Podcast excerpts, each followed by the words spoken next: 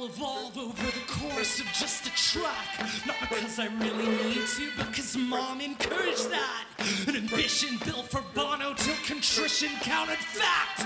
With thistle laden rhymes embedded in my stomach track. Whack, whack! I think tonight I'll feed a timeless. Welcome to the Inside the Boards podcast, the podcast dedicated to helping you learn to think like a question writer so that you can study smarter, not harder, and succeed in medical school. I'm your host, Patrick Beeman.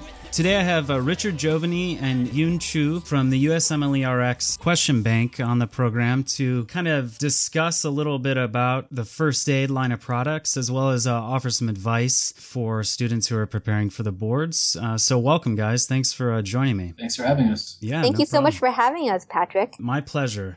So, each of the podcasts that we have, we like to take time to kind of go over at least something didactic. And for this week, I took a sample from the 2016 USMLE Bulletin. So, I'm just going to go ahead and read that, and then we can maybe dissect it and uh, talk a little bit about it. How's that sound? Sounds great. Sounds good.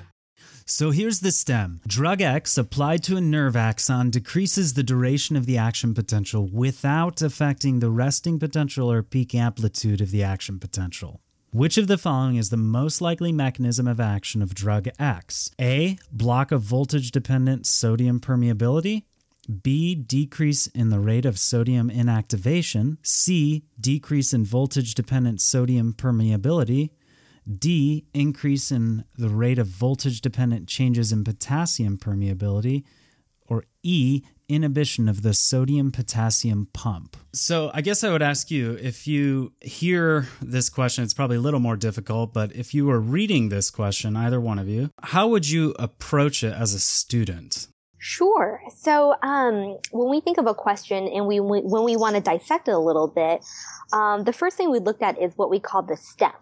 And that's really um, the background given in the question itself. And so what a lot of students don't realize is that in the USMLE or NBME questions, when they're written, there are specific components to a question.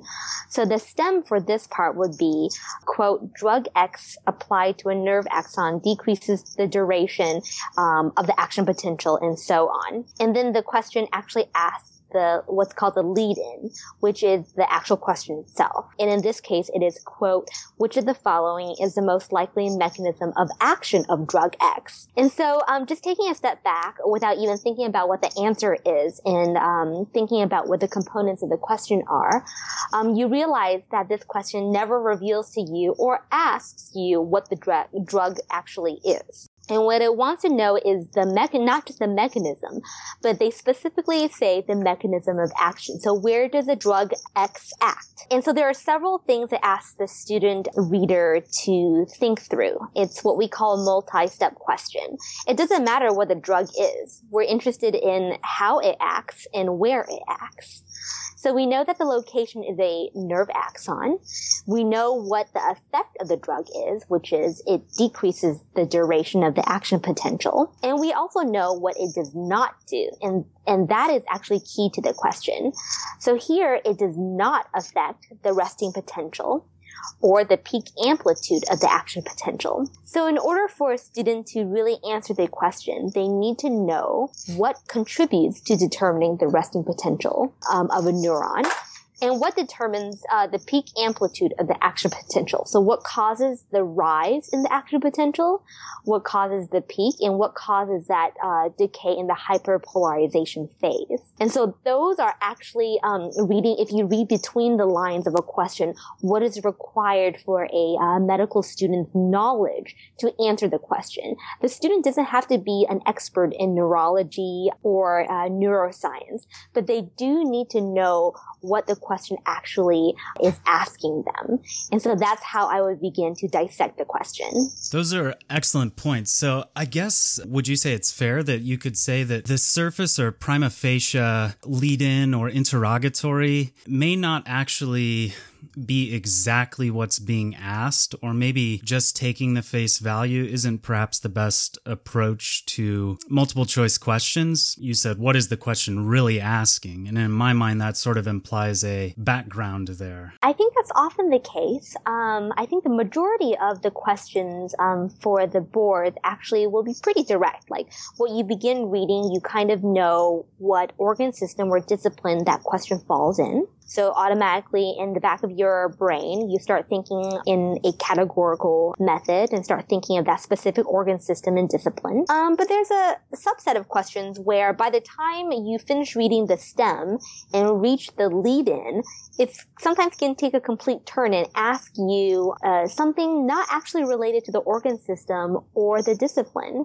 So it requires a student to really carefully read the question uh, the background in its entirety and then carefully read the question itself. Okay. And what are your thoughts on this, uh, Richard?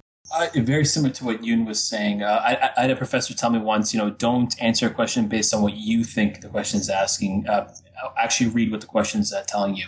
So in, in, this question right here, uh, like Yoon had mentioned, you know, you got to read the, the lead in. And w- when you look at the actual the stem, you have to kind of be an extractor of knowledge, uh, so so to speak. So this question, after you read it, you realize it's just testing you on definitions. So you have to know what a resting potential is and what dictates that, what, what's a peak amplitude and what di- dictates that, and also what the action potential. So if you understand all three of those concepts, then you can kind of eliminate the answer choices based on uh, knowing definitions. So let me ask you this then. Why doesn't the uh, USMLE, COMLEX, uh, all these sort of question writing bodies, why don't they just ask us what defines the duration of an action potential? They want to make it more practical. So, for instance, if you're giving a drug, you should know what the mechanism, mechanism of action is based on underlying principles. It would be useless for a doctor to know that, oh, um, an action potential is this. Like, that's not, you, you have to kind of apply your knowledge. Okay. Exactly. And also to add to that, what the board does and what a lot of our studying as medical students do is prepare us to be doctors. So that's the bottom line.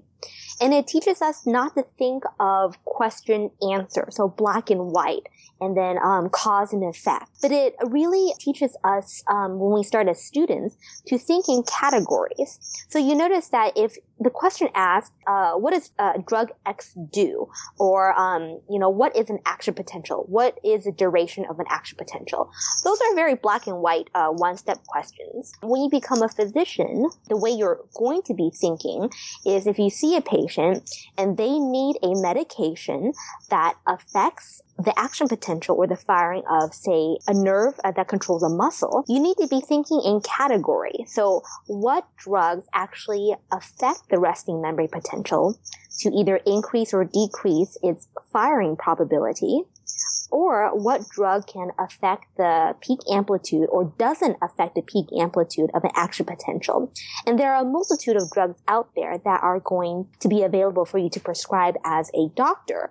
And so I think that's the key to the way the questions are written for the USMLE. From my mind, if I were approaching this question as a former philosophy major who did the bare minimum pre-med right. requirements to get into med school, I would look at all the science words and verbiage here and say to myself, what is really being asked, sort of along the lines of what Yoon said. Right. And uh, I guess I would say, really, what this question boils down to, in my own simplified words, after I've dissected it myself, would be which of the following answer choices decreases the duration of an action potential. That's the key point in this question. And with that being said, the primary determinant of the duration of an action potential, if, if I remember this correctly, is the voltage dependent changes in potassium permeability. That's exactly Correct? right. Yes. So the answer is indeed D. Mm-hmm. The uh, mechanism of action of drug X in this question, decreasing the duration of the action potential without affecting the resting potential or the amplitude of that action potential is a increase in the rate of voltage dependent changes in potassium permeability. Correct. As the scientist in this group? Another way um, to approach a question like this, like it's even like an arrow arrow type question with uh, up or down kind of thing. You look at uh, any answer choice that kind of goes against what's saying. So if you block the voltage dependent uh, sodium uh, permeability, you know that that will change the peak amplitude. So that can't be that can't be correct. And then you can just do process of elimination to get down to. I think if you do that, you get down to D and E, and then you know that inhibition of potassium, sodium potassium pump just doesn't work for this question. So okay. you can get to get to D. So I guess uh, I guess we can stick with this because it's an uh, interesting discussion here. But you say you go through the answer choices and and you feel like perhaps the two best candidate answers, the ones that are hardest to rule out by elimination, are D and E. Mm-hmm. Mm-hmm. In your experience, did you or have you experienced test questions where you're like between two things very often? Oh, absolutely. yep probably every single one of our listeners uh, will have experienced this, uh, if not multiple times while they're studying or even when they are taking the actual step one boards.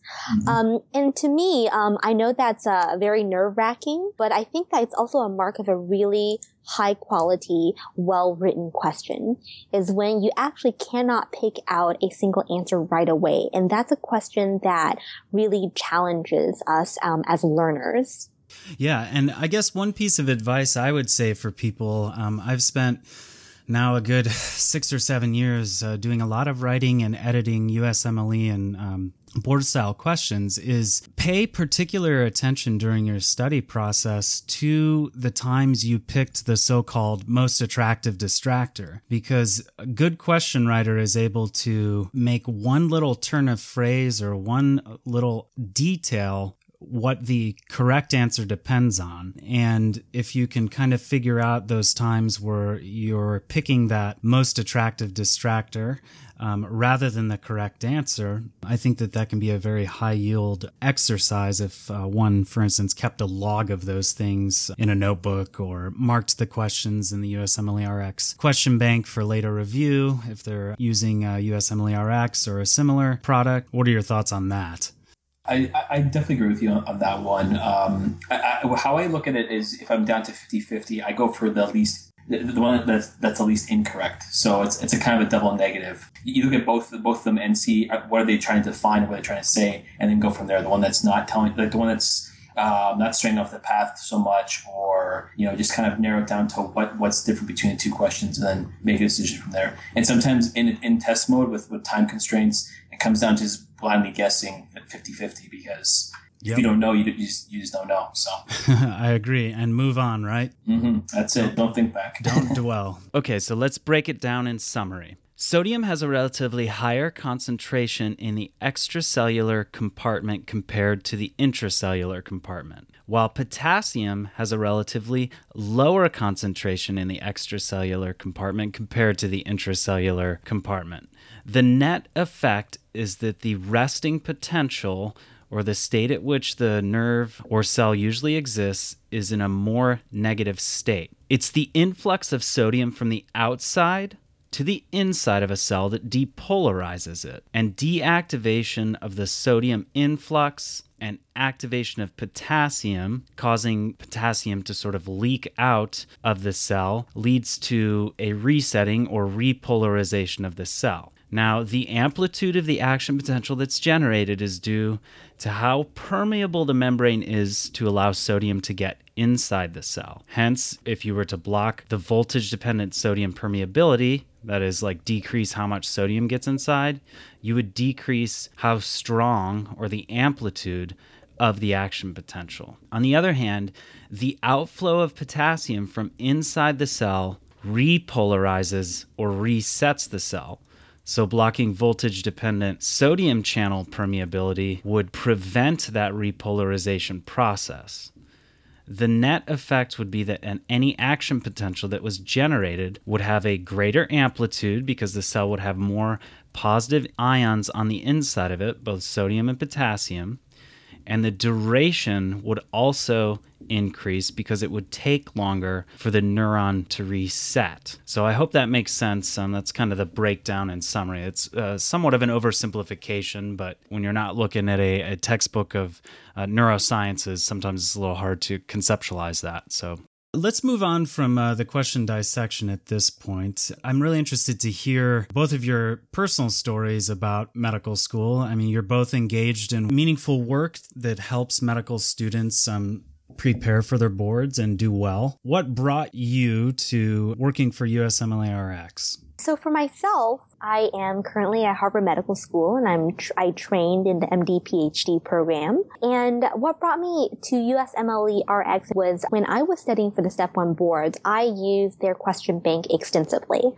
And before I found their question bank, I used their published book for which we are best known for, the first aid for the USMLE. And I uh, really love the short, concise style of the first aid book.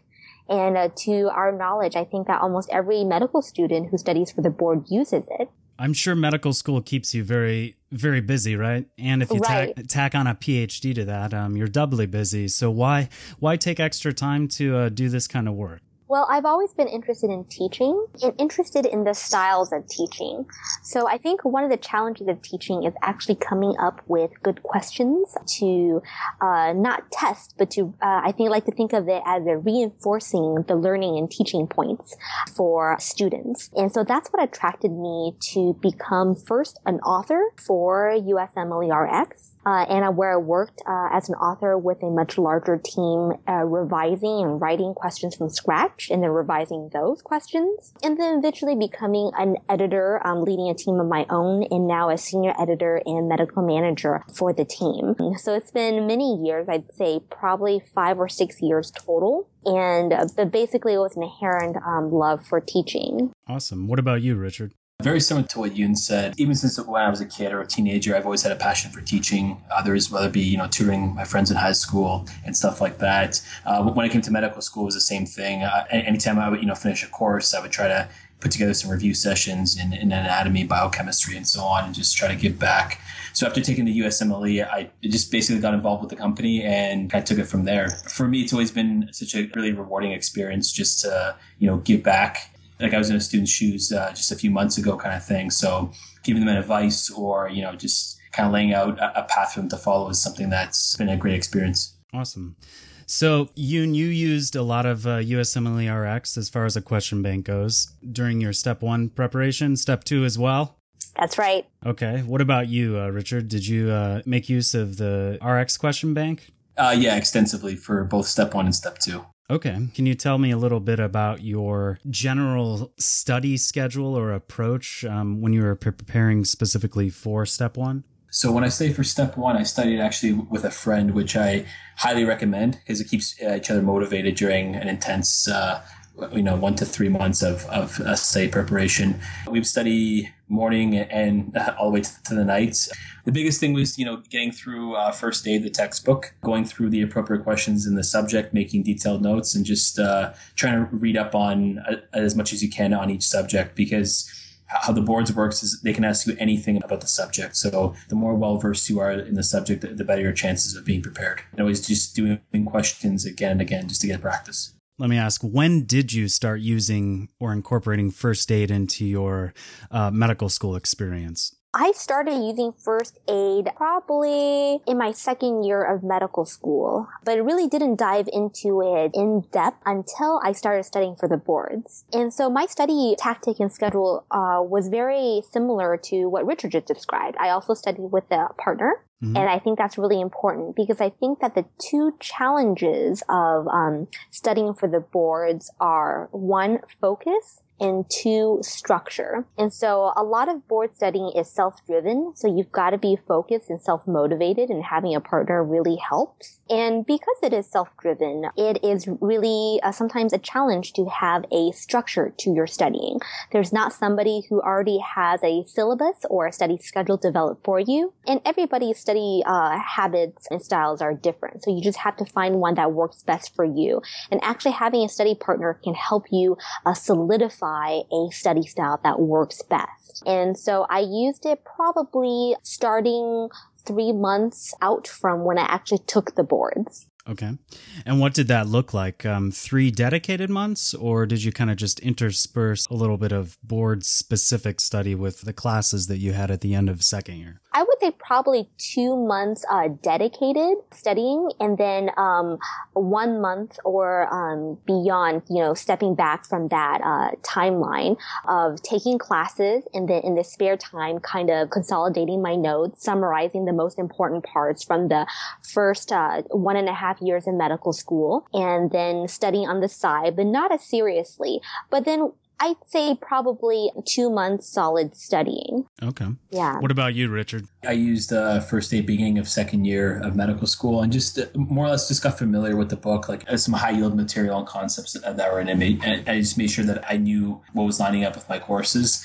And then um, for me, it was three months of dedicated uh, study, uh, studying, you know, morning, noon, and night that was pretty much it. Just using first aid uh, along with the with the question banks and just trying to consolidate as much information in a short time as possible. If you had one to two weeks until your big test date, what would you be doing with your time? Make sure you stay relaxed up until like you know the fir- the, fir- the last two weeks is always scary because you know as you're going through the material you think to, uh, to yourself that oh you know I can see this again or I can review this another time and then around the two week period, you start to say to yourself, there is no next time. This is going to be the last time I see it. So you got to stay relaxed during that, that point. Definitely keep, keep doing uh, questions. At this point, you should be reviewing rather than cramming, maybe some last minute material, like, you know, some going over drugs and, and whatnot. And also just, just, just keep the morale up. Definitely take time for yourself, uh, relax at nighttime just to kind of keep your energy good before the exam. And I think the most important thing, which is easier said than done, is don't panic because, you know, thousands and thousands of students have done this before, so you can do it too. So just keep a good attitude.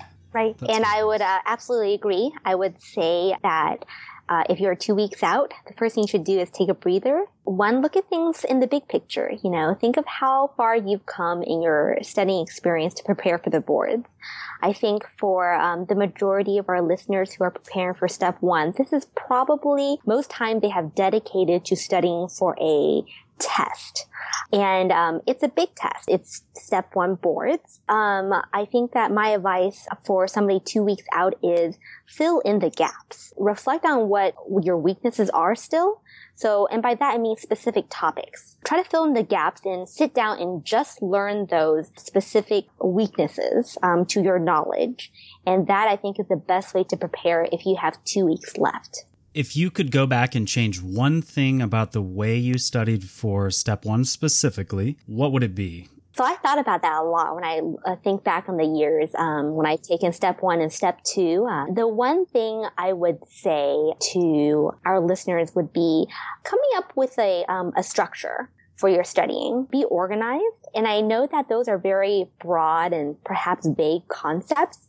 But what I mean by structure or organization is, uh, as a personal example, when I first started studying, the, when you look at the first aid book, it's so thick. You want to flip through it and read it as fast as possible. But it's better really to not be as scattered. And to be honest, I was very scattered when I first started studying in my three months out from the boards. And so if I were to go back, I would sit down and focus on chapter by chapter. My biggest piece of advice for doing that is to start with a chapter in first aid or a organ system or discipline in medicine that you feel most comfortable with and become solid in your knowledge in, in, that area and then move on to areas where you are less confident. It helps that way because you develop your confidence in studying. So I would build up my structure and organization uh, in that method. To, to kind of increase the confidence at the beginning, you're saying? Yes, that's right. And then also increase the um, complexity of the study topic. I like it. I like it. All right. What about you, Richard? Very similar to what Yoon said, uh, it's developing confidence. Um, a common pitfall for people is to tackle the hard stuff first. I know I did that, and you lose a lot of uh, momentum at the beginning because you get bogged down about the small things.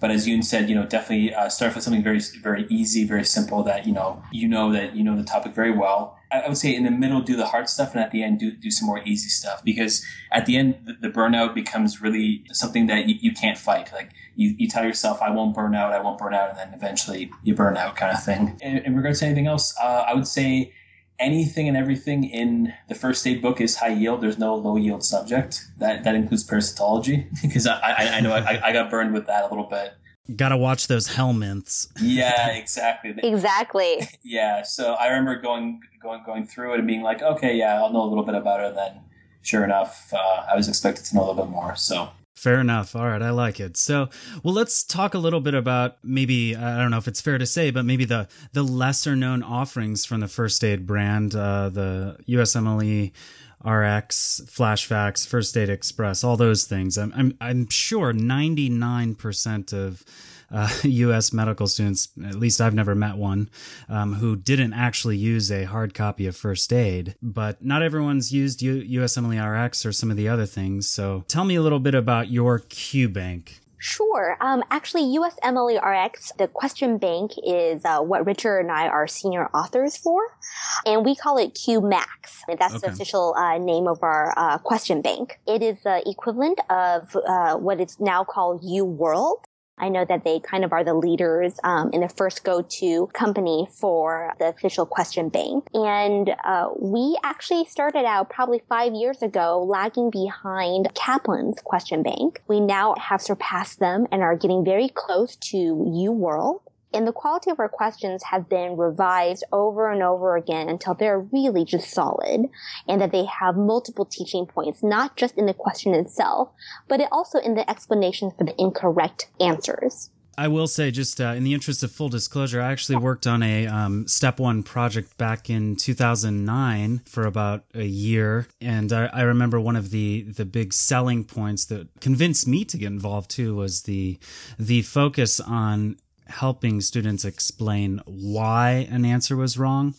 There's, in my mind, less value in just getting a question wrong and then uh, having an explanation of the correct one without being able to determine why exactly I picked E when the answer should have been D, for instance. Right. It's encouraging to to hear that you guys are are growing and uh, have done uh, so well over the past five years. Right. Is first aid then integrated within the entirety of uh, the QMax product? Oh, it absolutely is. Mm-hmm. So at in at the bottom um, of every single uh, question in the QMax question bank, there is a reference to a first aid book page.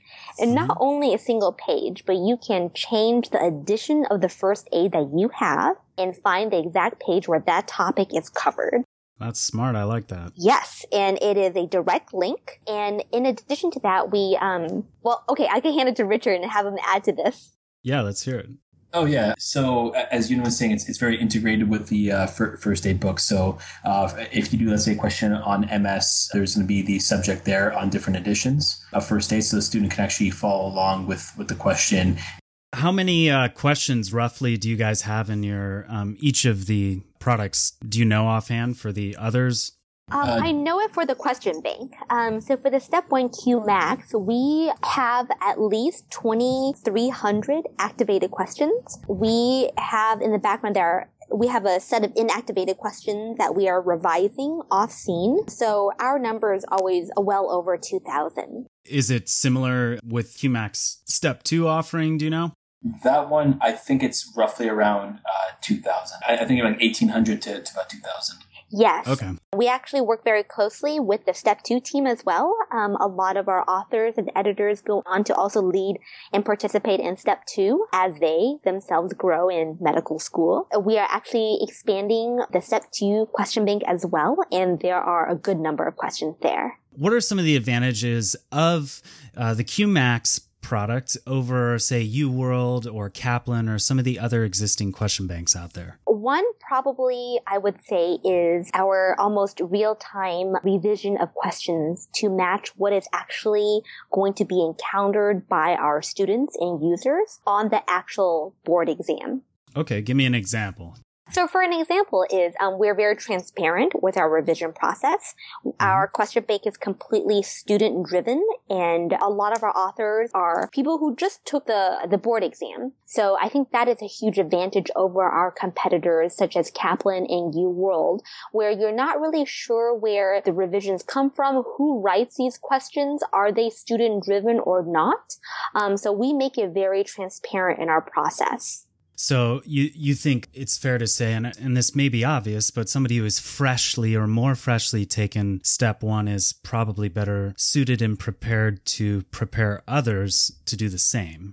I absolutely think so. Yes. Yep. And of course, I know both uh, USMLE RX and um, all the existing products out there are not using remembered questions and fully comply with uh, the NBME and NBOME's um, irregular behaviors standards. Right. Of course, but the value of being familiar with the style, presentation, and packaging, I guess, Yep. of uh, the exam probably does it probably does change to a certain degree each year. I mean, even just in May of 2016, uh, the NBME announced they're going to be reducing the blocks of questions down to no more than, I believe it's 40 each now. That's right. Which makes me a little jealous, but it also probably means the reason for that is the stems have gotten longer or there are more Yep. answer choices, Yep. et cetera, et cetera. Yep. All right. So one advantage is your almost adaptive response to the current state of the USMLE. That's one pro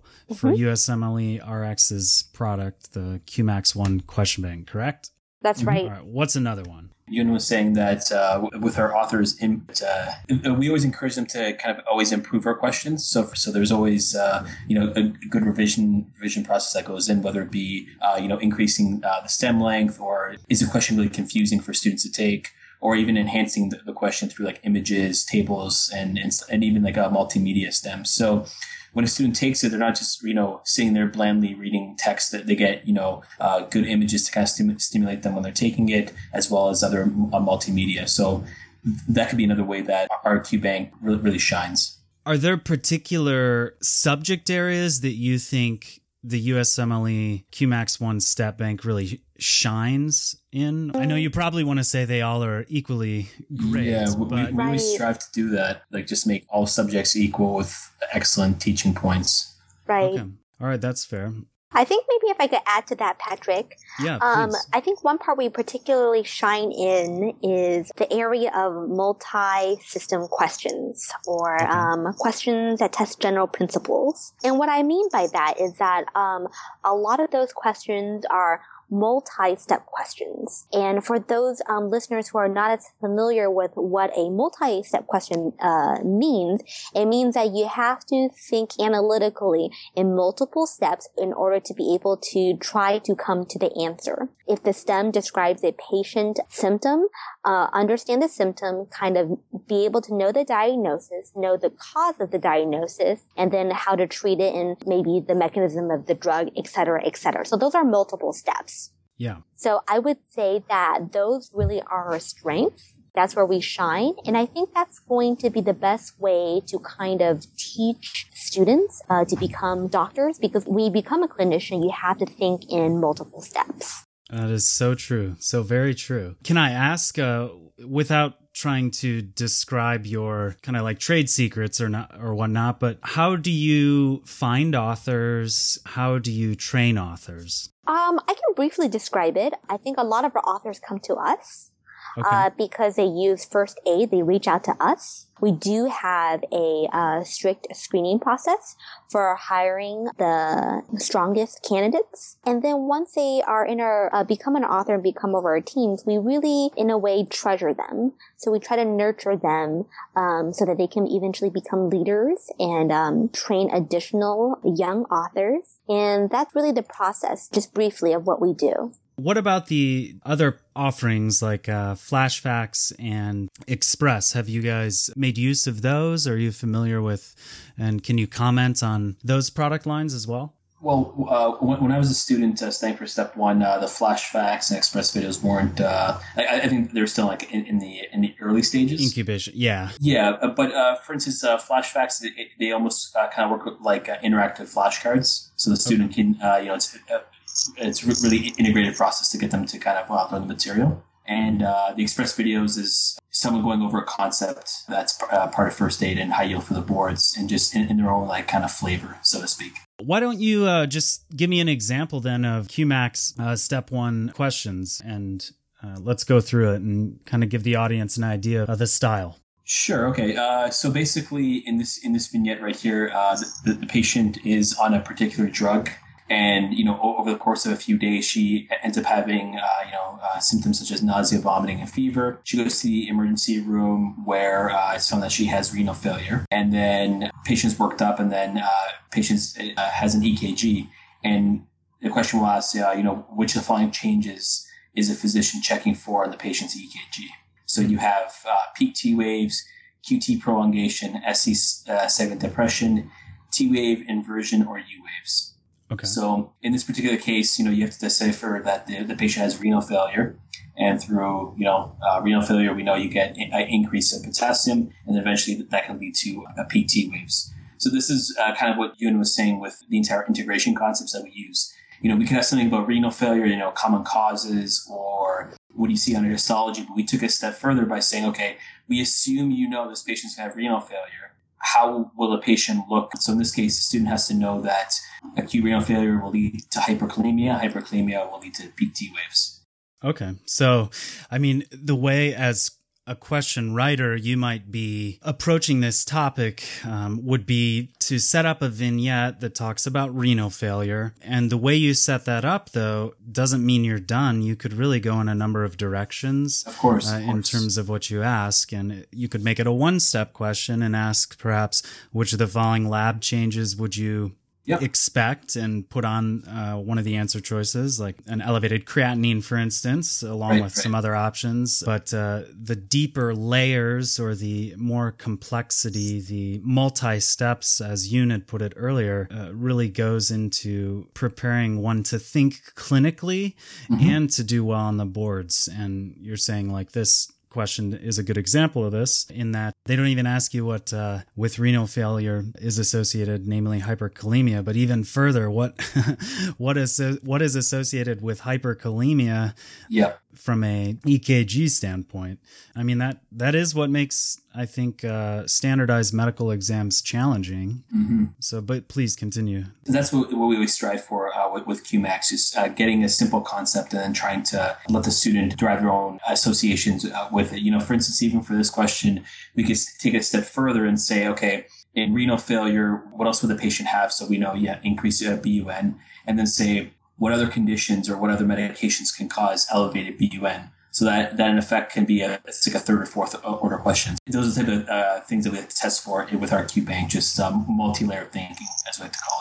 I mean, that makes a lot of sense. I don't know what your thoughts are on this, but I, I, think that the one of the challenges that people have when transitioning from taking their in-house medical school exams to studying and then of course taking the standardized ones like the USMLE step 1 or or the shelf exams is the fact that many medical school in-house exams seem to kind of exist on the plane of a one step or maybe two step or two layer question. Mm-hmm. But with uh, the step one, especially, your eight hours of multi, multi uh, layered questions, one right after the other. So training oneself to think in that manner is, is indispensable to doing well on the test, and not only the test, but in life and medicine as well. But I just want to, I want to thank you guys for coming on the show and uh, giving your time and your sharing your personal experience with uh, studying and uh, the USMLE RX suite of uh, products. Leave us a review on iTunes and send us a screenshot at info at Inside the Boards.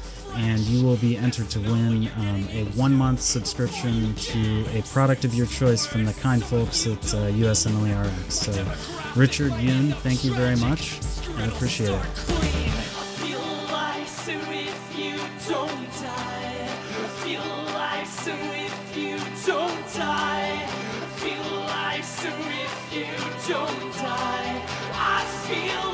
Music from today's show is brought to you by the band Say Anything. The track is Rum off their album I Don't Think It Is. Thanks to Max Bemis and Equal Vision Records for giving us permission to use it. You guys should check out sayanythingmusic.com for more.